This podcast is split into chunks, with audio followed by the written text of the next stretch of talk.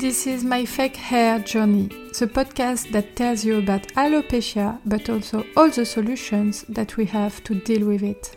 The goal here will not be to feel sorry for our bald scalps, but to learn to live with this pathology and even maybe to laugh about it. And if you really like fun and informative content about alopecia, don't hesitate to follow Comme un diadème on YouTube, Facebook, and Instagram. Hi everyone! Today I will explain to you how to choose between a wig and a topper.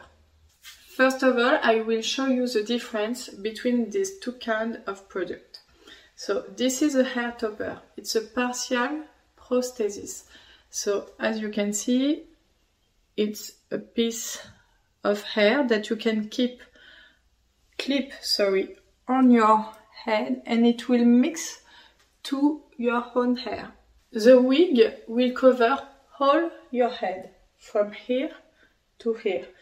The topper will cover only a part of your head like this or maybe this but you will have your own hair out of the topper.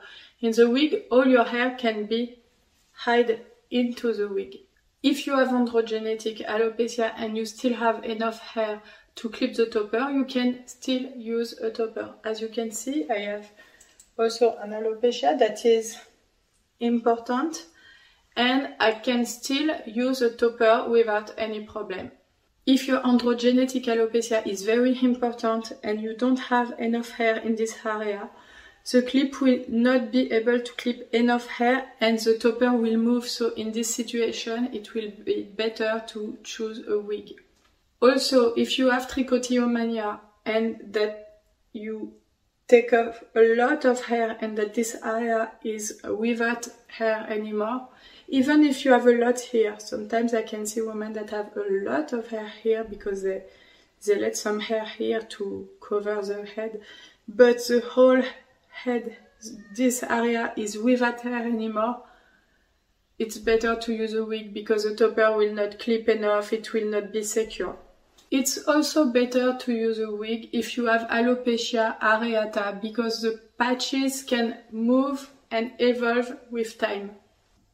And if at the end, uh, six months later, uh, the patches are very big, it will be difficult to clip the topper. So it's better for you maybe to buy directly a wig uh, compared to topper. But sometimes I have some customers that has very little patches of alopecia areata. So in this situation, if you really don't want a wig because you are too afraid to begin with a wig, it can it can be uh, you can choose a topper, but you have to keep in mind that maybe it will evolve with time and may, maybe in two years or three years you will need to buy a wig instead of a topper. With alopecia totalis, you will not be able to clip a topper on your hair because you don't have hair, so it's better to choose a wig.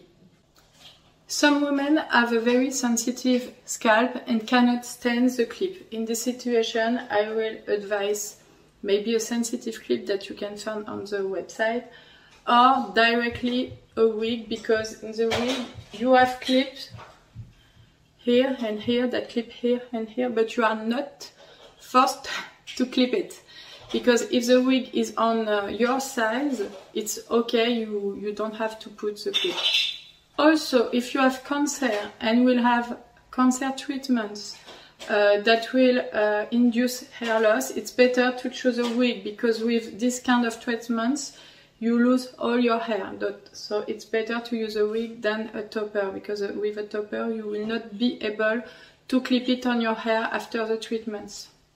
Last but not least, if you like hair volume, hair density, if you are just a hair addict, if you like to change your length, your hair color without uh, taking care of your own hair, the wig can be a perfect option. It's my situation. I really like to change my hair color.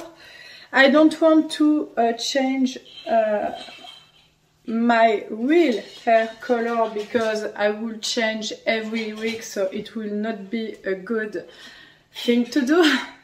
so for this, the wig can be just perfect because easily you can change the color of your hair, the length, and it's a real pleasure. So if you are hair addict and you like topper, but you can also like wigs, it can be a good option too. So I hope that you liked this video. Don't hesitate to comment. If you have any questions, don't hesitate to DM me on Facebook or Instagram or on the website. And uh, I see you next time in my next video.